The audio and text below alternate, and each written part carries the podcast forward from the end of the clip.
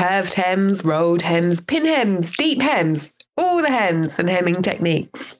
There are so many hemming options to explore, but we have a few favorite tried and true techniques that we're going to talk about today. Hello, and welcome to Threaded Together, a podcast that stitches together home sewing and high fashion. We're your hosts. I'm Tracy. I'm Rebecca, and in today's episode, we will be discussing hems.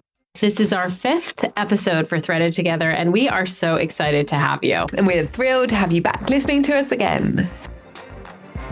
Today's episode is tackling hemming techniques that we have explored during our recent making adventures, as well as techniques that we've discovered while looking at some high fashion garments. This will not be an exhaustive list of hemming strategies. There's enough for several episodes, but these are techniques we have learned and rely on often, and we will also be sharing why they are our favorites. But first, Tracy, you have had such a busy, fashionable month since our last episode. Can you tell us all about it, please? Well, I went to Paris for a weekend at the start of June and I saw two exhibitions there um, that I highly recommend. One was 1997, Fashion Big Bang, which covers one of the biggest years in recent fashion history. So Alexander McQueen arriving at Givenchy, John Galliano at Christian Dior, and the emergence of rising talents such as Stella McCartney, and then also some of the historical events of that year, like the death of Versace and Princess Diana. I so, realized that was all in one year. Yeah, yeah. And then I also went to Le Galerie Dior, an absolutely incredible incredible exhibition, which I highly, highly, highly recommend if you to visit if you're in Paris. It's room after room of these most magical and beautiful Dior dresses. It is so wow. beautifully put together. I went to the Dior exhibition at the V&A a few years ago, and it's equal or better to that. It's I, oh, I wow. shared some of yeah, it's incredible. I shared some of the pictures I took whilst there on my Instagram. we may need to see some more of those. I um, so. now I, but I have a terribly unfair question for you, Tracy. If you only had time to visit one of the exhibits, which one would you recommend? Oh, the Dior one. The Dior one was yeah. just incredible. Absolutely incredible. We're really excited to talk about all things hems. And it's your most recent make that started us down that topic of hem research. Do you have any updates on your project, Tracy? My ascot dress. Um, this dress has caused me so much stress. Oh, no. I think I went through like four toiles in calico before I then made a wearable one in viscose um, to basically have a better idea of how it draped. I think the stressful part um, was that I've coordinated the hat with the fabric. And so whatever I made and however it turned out, I had to have something in that fabric. Um, and, it, and, it, was um, sort of Liberty Silk, uh, which, and you know, I've made the pattern myself. And so, yeah, it was, a, it was definitely a stressful, a stressful project. I think I put a bit too much pressure on myself. Um, so I think my lesson learned from that is that next time I'm making an event dress. I should have a backup ready or or, uh, or start it earlier. but it's turned out absolutely incredible tracy and i know i've i've had the pleasure of getting to see all of the process pieces and it really uh, this is in my opinion, designer level stuff, Tracy, if I may say so. You know, from the toiling to the then the viscose and then the final, it's absolutely phenomenal. And the hat just makes it. It's so striking. Thank you. Just want to need all the photos, of course. Photos will will happen. and what have you been up to, Rebecca? Oh, well, I I finished quite a few things this past month, but not quite what I had planned. Um, let's see, I ended up spending a lot of time reworking things I'd either partially begotten or had made incorrectly last year. In our last episode, I've mentioned wanting to make a terry towel blue romper, but I had actually forgotten that I'd cut out and attempted to sew one last year only to completely botch the neckline due to having no stabilization in it and using a vintage terry towel fabric that stretched out and unraveled quite quickly. Um, so instead of starting from scratch, I unpicked it, stabilized it with some bias binding, and wore it the other weekend for a little weekend holiday away, which was quite lovely. It was so much better than it was before, but I do think if I was going to do it one more time, I would use some elastic in the neckline, which would have been even better just due to the nature of the fabric kind of unraveling and stretching on the bias. Oh, wow. Well, how relevant though. Stabilization is something we are going to talk about today because it's so crucial to creating and holding a hem shape. That's that's right. I keep doing this on purpose, Tracy. No, I'm kidding. really on accident. But today we are going to be talking about hems. We're going to cover hems for knits, wovens, machine and hand sewn hems, and how to get the perfect hem. Choosing the right hem really depends on the fabric and the style of the garment. Typically, you want an even and inconspicuous hem unless the style of the garment means otherwise.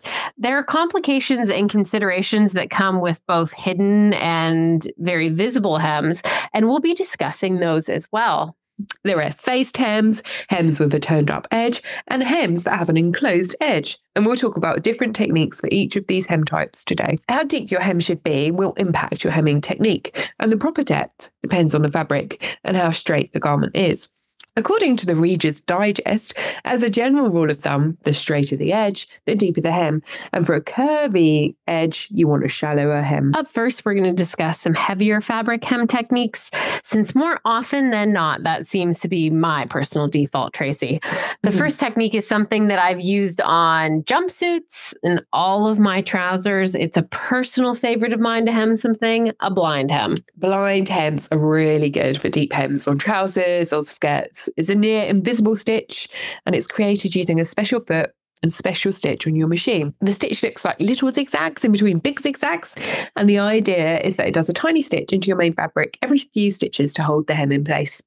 I'm so happy that we started with a blind hem, Tracy. As we said, it's my favorite since I'm a trouser girl and I'm constantly making pants. It's also quick, clean, and you only need an iron and usually a blind hem foot, as you said, to have a very professional looking, almost invisible hem. To use this technique, you first need a decent amount of fabric to use for the hem because the key secret to the blind part of the hem is folding the fabric multiple times whilst doing the stitch. You will need to have your fabric trimmed to slightly longer than the length of your desired hem roughly one and a half times the length. For example, a two centimeter hem, you want your fabric trimmed to three centimeters from your desired hemline. Start with the right side of your fabric laying out on your table. So just basically your trouser leg laying flat on your ironing board. Fold the end of the hem under or inside so that the raw edge is enclosed, or you can also overlock the edge.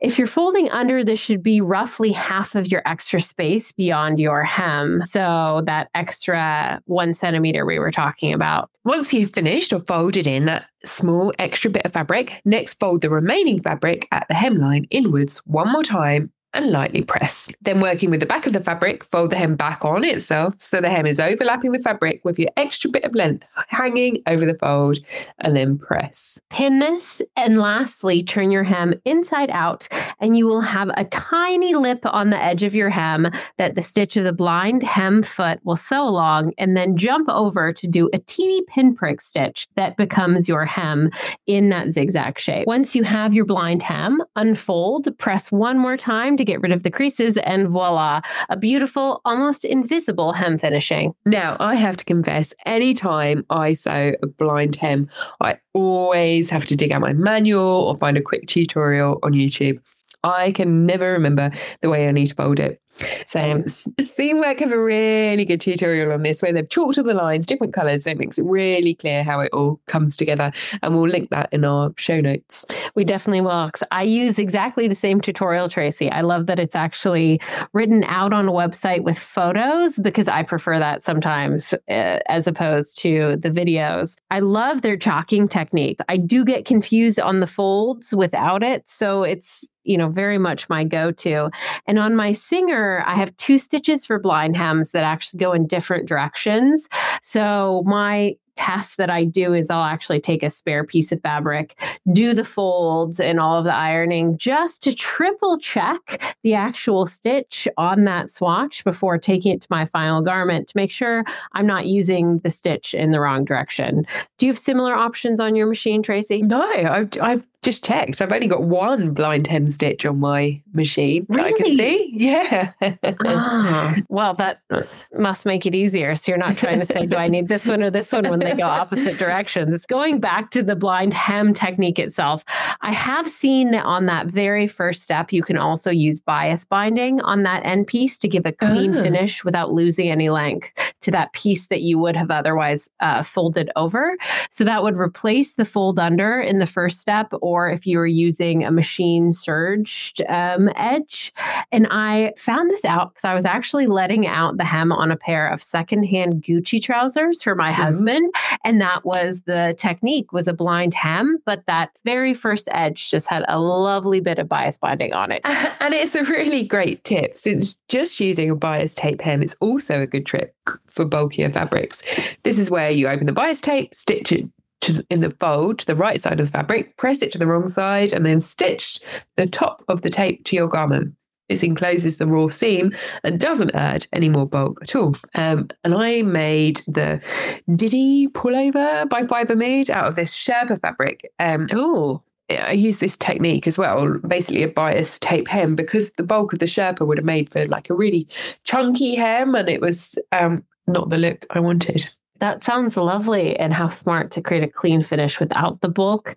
I've used that technique as well, more so because I'm a sergerless sewer currently. um, and it does give you, as you said, a really easy, clean hem with minimal bulk. Now, Tracy, your ascot dress was a big motivation for the research behind this episode. Can you share a bit about what the challenges were and why you were looking at the next few hem techniques? Yes, my inspiration dress clearly had a horsehair or an organza hem to give it some shaping and structure. And Mm. I was playing around on my dress with flounces and gathers on the bottom of the dress, which I would have had to approach the hem differently in both of those cases. I wanted something um, that would work with the delicateness of my fabric as well. And so I was just playing around with the different ideas to um, be true to my inspiration, but also honor the fabric that I was working with. Mm, that makes perfect sense. And I know this is one of the ideas that you you talked about. So let's start with what a faced hem might be. Um, and a faced hem is a separate piece of fabric that is attached at the edge and then folded in as the hem allowance. Yes, and this type of hem is useful because it adds some body to the hem, helping with exaggerated or bouncy shapes, and can assist with creating a really crisp hem where you can't see the fold of the hem at all. A hem facing is shaped so that it conforms to the grain line of the hem, or it's a bias strip. And often a pattern that calls for a shaped hem facing will include the pattern pieces for this. So, for example, the Fibre Mood Clio dress that I made a few months ago had this really nice deep faced hem as part of the pattern pieces. Um, Mhm. But also, you can make your own by tracing the hemline from the bottom of the pattern piece. Often, a hem facing is done in the self fabric, but it's a really good technique to try out with other fabrics too. The power of a hem facing is that it not only stabilizes and reinforces the hem, but it can also create a new design and shaping details when the facing is a different weight than your original fabric. An option for an alternative hem facing is silk organza. We Our love favorite. organza. it adds some shaping, a bit of body and weight, but you could also use canvas or muslin, depending on how much weight and shape you want to achieve. Another option that I always get so excited when I see in high fashion pieces is crinoline or even horsehair. This can give a really beautiful shaped hem that can almost look like it defies gravity and really gives that kind of 3D shaping effect.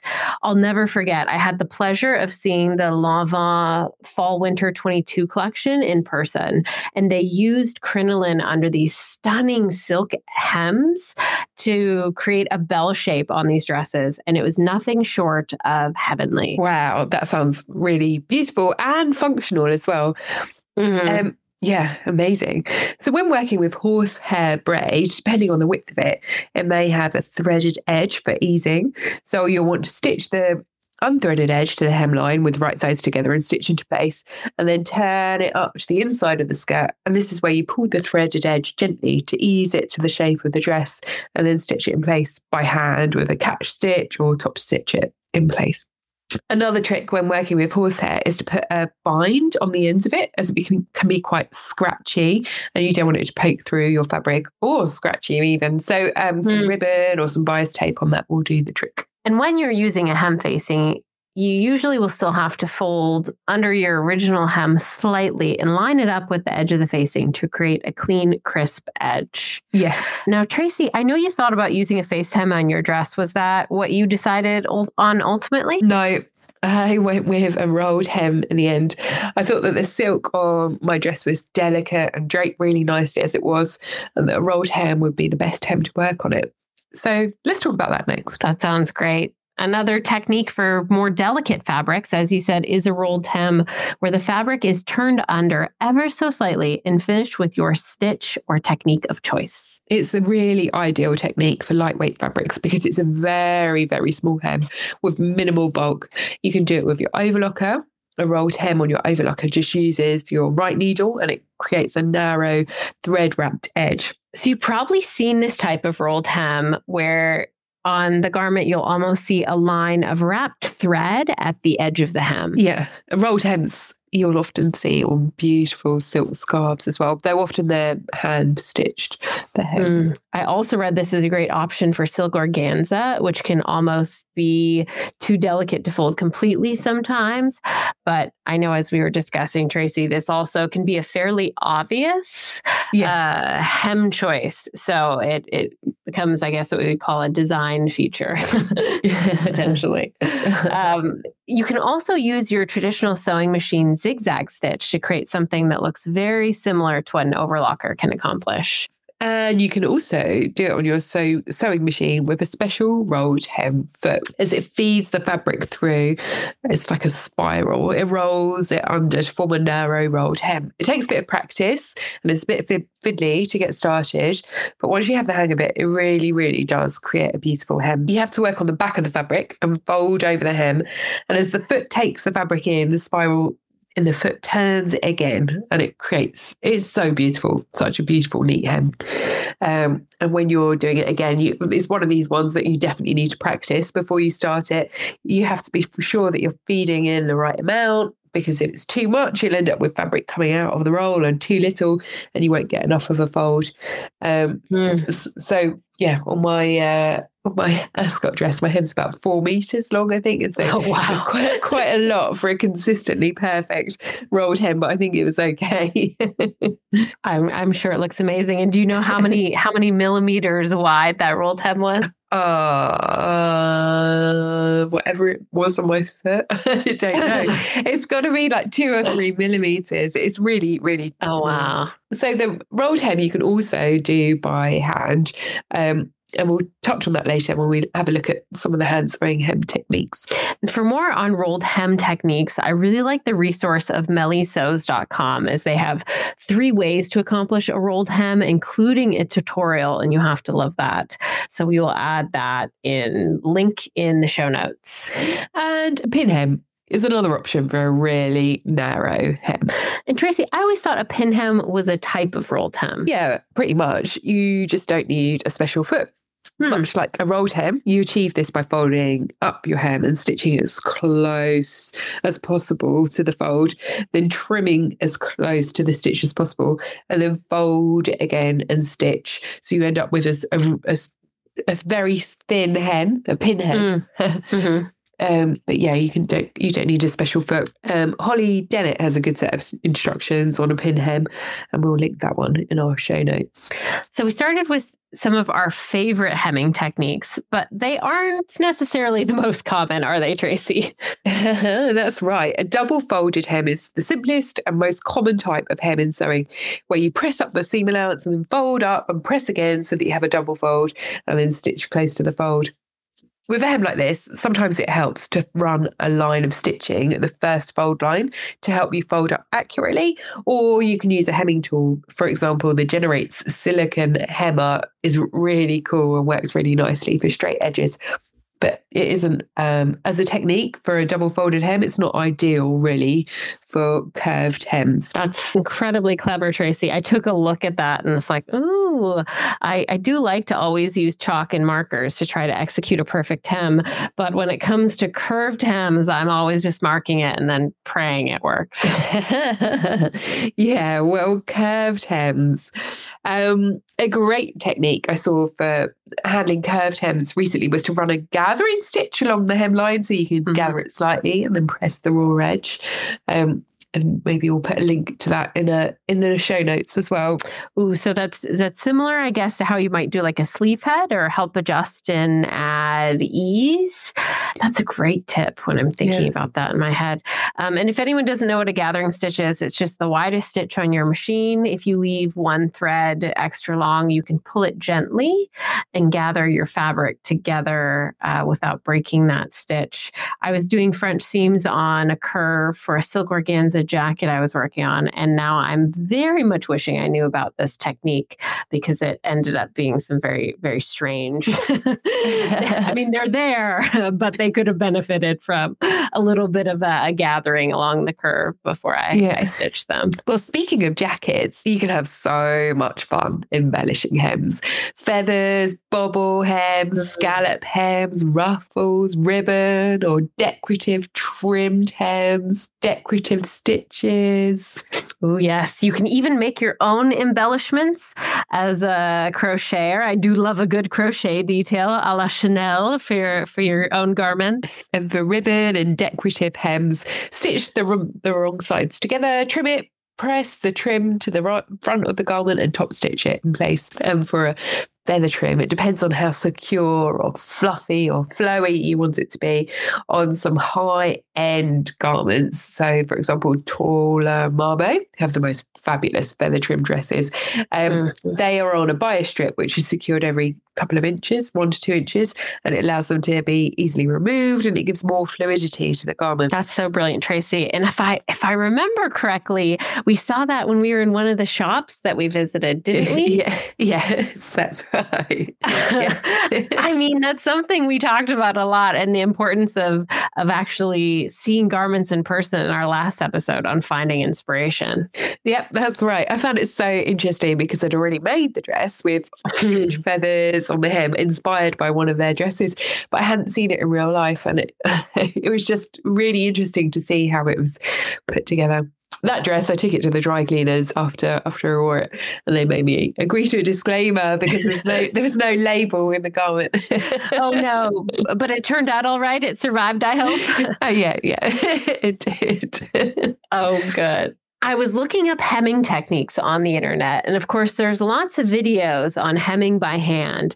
And technically, you can do pretty much any of the techniques that we listed with a simple needle and thread. In the couture world, for example, a blind hem is always done by hand. And instead of a teeny pinprick stitch that your machine creates, the hem is completely invisible as it will only be grabbing the fibers on the inside of the fabric rather than going all the way through to the other side. That's so true there are lots of easy ways to work with hand sewn hems as well. All you need is a single thread and your needle, and to make sure your raw edge is enclosed. If you have an overlocker, you can enclose the seam that way. Or if your hem is a double fold or a blind hem, you can simply press the raw edge and make sure it's within your stitch line, and then no further finishing is necessary. Tracy, I saw a hack for jeans on YouTube where you just hand stitch the old hem to the upper part of the pant leg and press the excess upward. And I thought that was pretty clever. Oh, Indeed, as long as you don't have too much extra fabric to work with, in which case cutting it and enclosing it then is probably a better strategy. Yeah, agreed.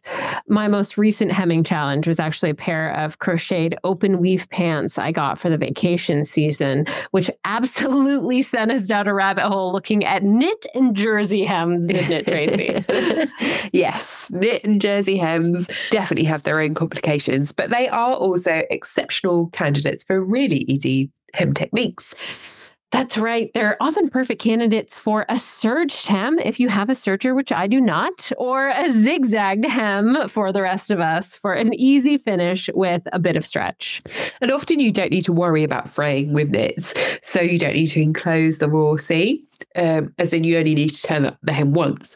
Although if it's a really lightweight knit, it's definitely worth stabilizing the seam. I would say, unless you have a professional finishing machine for jersey or knits, if you're doing a simple turn under hem on them, you will absolutely want a stabilizer, whether it's a bias binding or even clear elastic. This is an issue I've run into personally multiple times dealing with terry toweling that has some stretch to it. It loves to stretch out while you're sewing it and while you're cutting it. So, stabilizing that hem is crucial, especially on a curve. The best hem finishes on a knit are achieved by a cover stitch machine. I don't have one of those. but I think if you sew with a lot of stretchy knits, it's a worthwhile um, investment. Yes, we do know someone with one of those, don't we, Tracy? so, what can we do though if to achieve a professional finish without a cover stitch machine? Well, a twin needle is a really good trick. You can use a twin mm. needle on your sewing machine and it creates two parallel stitches, mimicking the effect that you would see from a cover stitch you thread the first reel of thread as normal, and the second one is either on the bobbin thread or it's on an extra spool pin. When you sew a straight stitch this way, you'll get parallel stitching on the top of the fabric and a zigzag on the back. And this is definitely one to practice first to make sure you've got it threaded up correctly. you know what's so funny, Tracy, is I've actually done this technique before on my Singer um, as an upholstery technique for my reupholstering my couch. Mm. And I mm. didn't realize it was zigzag until I saw the back of it. But it is a very, very stable seam. I'll give you that. And I'm definitely going to need to try that with knit sometime soon. And one of the most common hem finishes that we're familiar with on jerseys and knits is fabric bands, like the cuff on your joggy bottoms or uh, on your hoodie. This makes so much sense to me because you're taking a stretch fabric and finishing it with another stretch fabric, which are at least one of them is sewn with a slightly stretched shape so that everything just stretches back into place when you're done. I also love the look of a rib finish. Have you used that before in any of your hems, Tracy? Yes, I've used um, ribbing as well on bottoms of like sweatshirts and things, and it, it does look really lovely especially mm. when you get the color match perfectly. It's really a really nice thing to use. And my machine has also got this um, triple straight stitch, which is really great for top stitching hems or knits as well. And how does that differ from the twin needle, Tracy? Well, it creates like three little stitches um, next on top of each other. It creates like this bold stitch finish, I think, and it just looks oh, okay. nice. Another technique for lightweight knits that you probably all know without realizing it is a lettuce hem. Uh, it's been really popular these last few years with the early 2000s resurgence. The hem is accomplished using a serger, usually by actually using the rolled hem technique hem is usually used externally on the garment so you can see it, and it creates a wavy, rippled hem intentionally. Uh, so it's generally considered a design detail. Have you ever used a lettuce hem, Tracy? Uh, once, I think. There was this cute detail on a jumper dress that I made for my niece um, with some like jersey scraps. It was the Ikatee jasmine sweatshirt and dress, I think. And it had this armhole ruffle. And I'm pretty sure that was made with a lettuce hem. I mm. recall it took a good few attempts to get the ruffle to look good. But since then, I've got a better hang of threading and changing the settings on my overlocker. So maybe I should give it a go. Any other wavy hem, though, hasn't been the intended outcome. then we call it a design feature. Gosh, well, we've shared all of our favorite hemming techniques, but I'm sure you have some tricks, Tracy, for how we might go about getting the perfect hem. Yes. So, firstly, when working with drapey fabrics like viscose or silk, it's important how you handle them when you're making your garment. Make sure you cut accurately against the grain line and make sure any bias seams, like the neckline, are stay stitched before you start handling the garment. This isn't going to fix your hemming totally, but it will reduce some of the wonky hemlines. this is actually a really important tip for knits as well. You know, I keep mentioning that terry cloth romper that I had to fix this year, and that was one of the same issues that I could have avoided. Great tip, Tracy. Also, when working with bias cut skirts or circular garments, like a big full circle skirt, you must hang your garment for a day or so before hemming, allowing it time to drop before you hem it. Ideally on a dress form, but failing that on a hanger and making sure it's evenly placed on the hanger. And you'll notice that with, it depends on the fabric, it'll drop a lot or a little. And you'll also find different parts of the garment will drop different amounts once it's settled, then you'll want to level it off. I had no idea that was a thing. How interesting. That's something I, I, think I probably should do more of because it makes sense that they kind of settle Yeah, especially like, you know, certain fabrics. Like if you're working with more solid, like stable fabrics, it's less of a thing. Yeah, but even like if you've been ironing anything a lot, Yeah, yeah, exactly. you know, it'll still Yeah. kind of find its own shape again. Yeah. Well, this is where a dress form or a helpful sewing friend is really useful. So for skirts and dresses, you either want to mock the hem on you, the wearer, or a version of yourself, the dress form. Um, for tops and trousers, it's a bit easier to do it on the flat. So if you're wearing the dress or the skirt, wear it with or without shoes. I think there's conflicting advice on this. I, I guess it depends on the length of it and how you intend to wear it. Um, so if it's occasion wear and you know the footwear you want to wear it with, then absolutely hem it with the shoes. But if it's an everyday dress that you're going to wear with a variety of footwear, it probably makes sense to hem it barefoot. So I've always heard that unless you're planning on wearing something barefoot, I always have hemmed it with some sort of footwear that you Ah. might wear it with. Um, especially for like any pants or trousers, but even for kind of like the shape of your backside, I guess, as well, with a dress and a skirt uh, Yeah. when it's being hemmed. So, fun fact um, back when I worked for a major retailer straight out of college, I spent a lot of time watching alterations happen. And um, a quick tip that I learned is that even if you pre wash your pants, they still might shrink up a little bit over time. So I've always learned to hem slightly longer than you think you want with the length. And usually you will, it will shrink up to exactly the length that you want over time. I also have a pair of platform clogs that are only a few centimeters high, and I find they're the perfect length for pretty much everything that I want hemmed.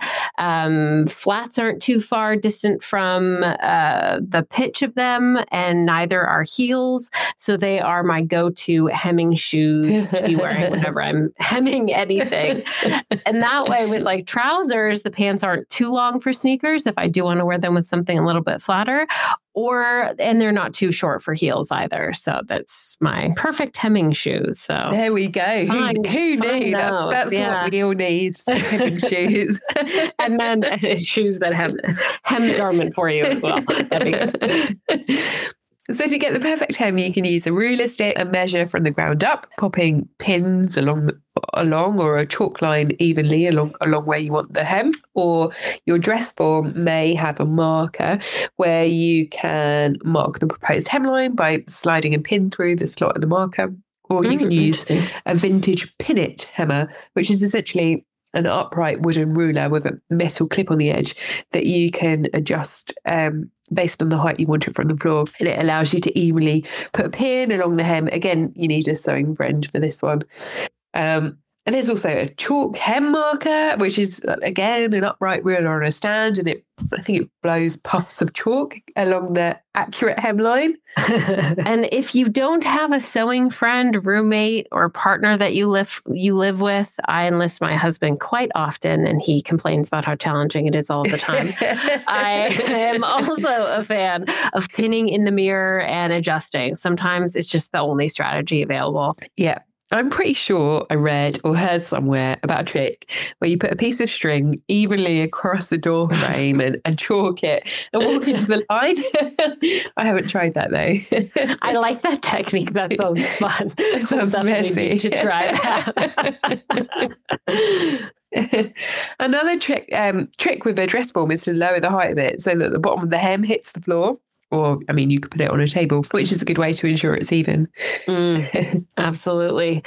My only caveat I would say with off the body hemming would be that our bodies aren't always perfectly symmetrical. So if I'm doing a hem flat or off of the body on the dress form, I always like to double check any kind of perfectly even hem that I do on my body to just see is one leg longer? Does my derriere perhaps take up a little bit more of the skirt on one side than the other? That kind of thing. How was the hemming experience on your ascot dress, Tracy?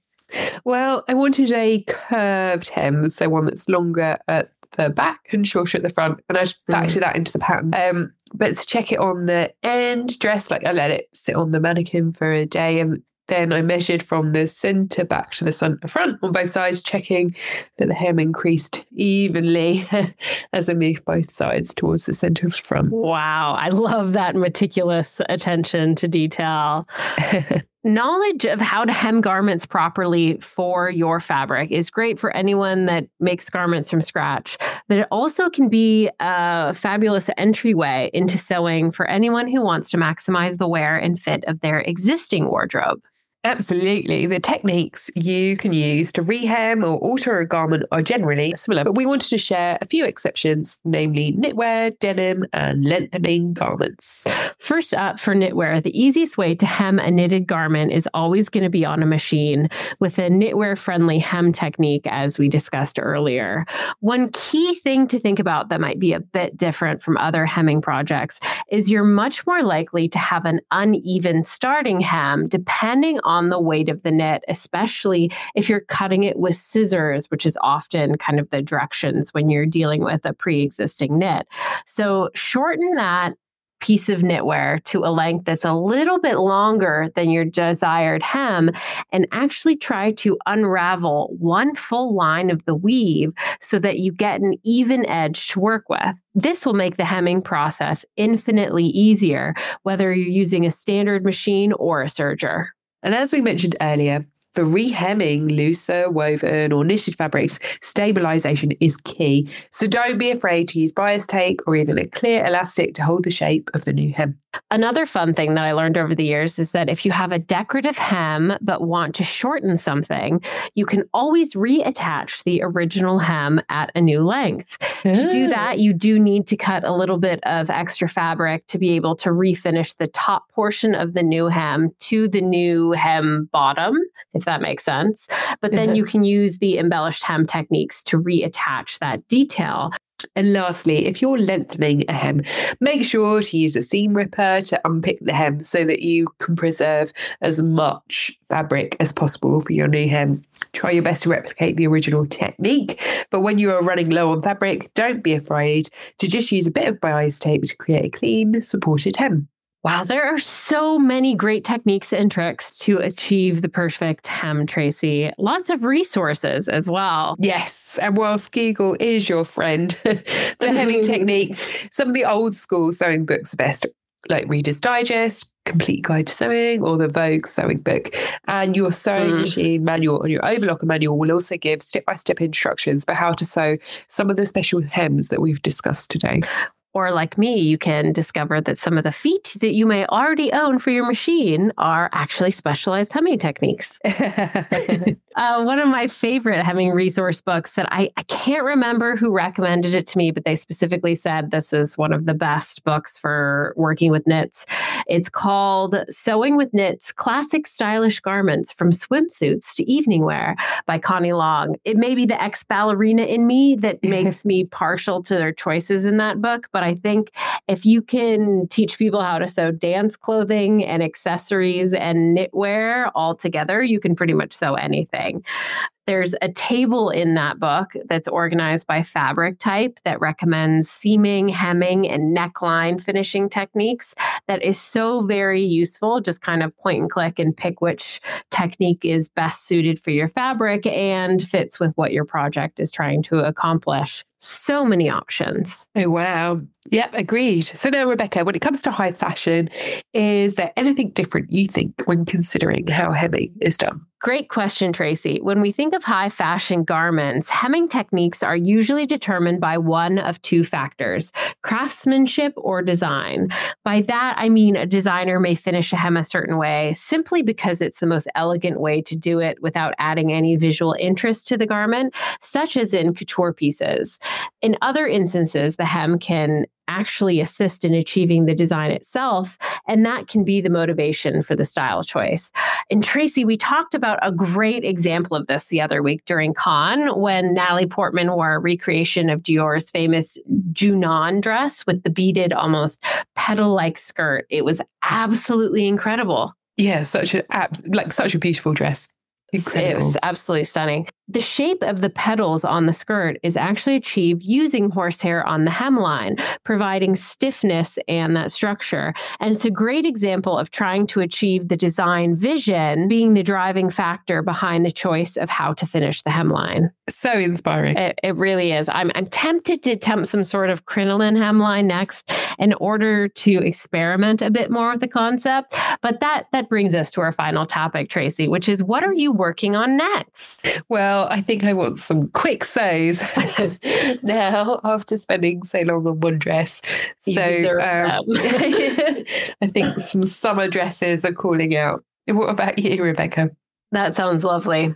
Well, I do need to work through some uh, projects that I have sitting on my shelves, but I also want to tackle something before our next episode that is fully on theme, which is potentially going back to making a uh, full couture jacket. Yeah. Which brings us to the theme for our next episode, which is going to be couture jacket making, reflecting on one year since the course that we met at, covering couture jacket techniques and skills and how we've applied them in our makes. I'm so excited, Tracy.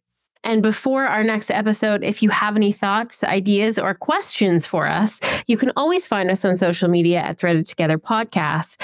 And all of our show notes and links can also be found on threadedtogetherpodcast.com. In the meantime, I'm Tracy.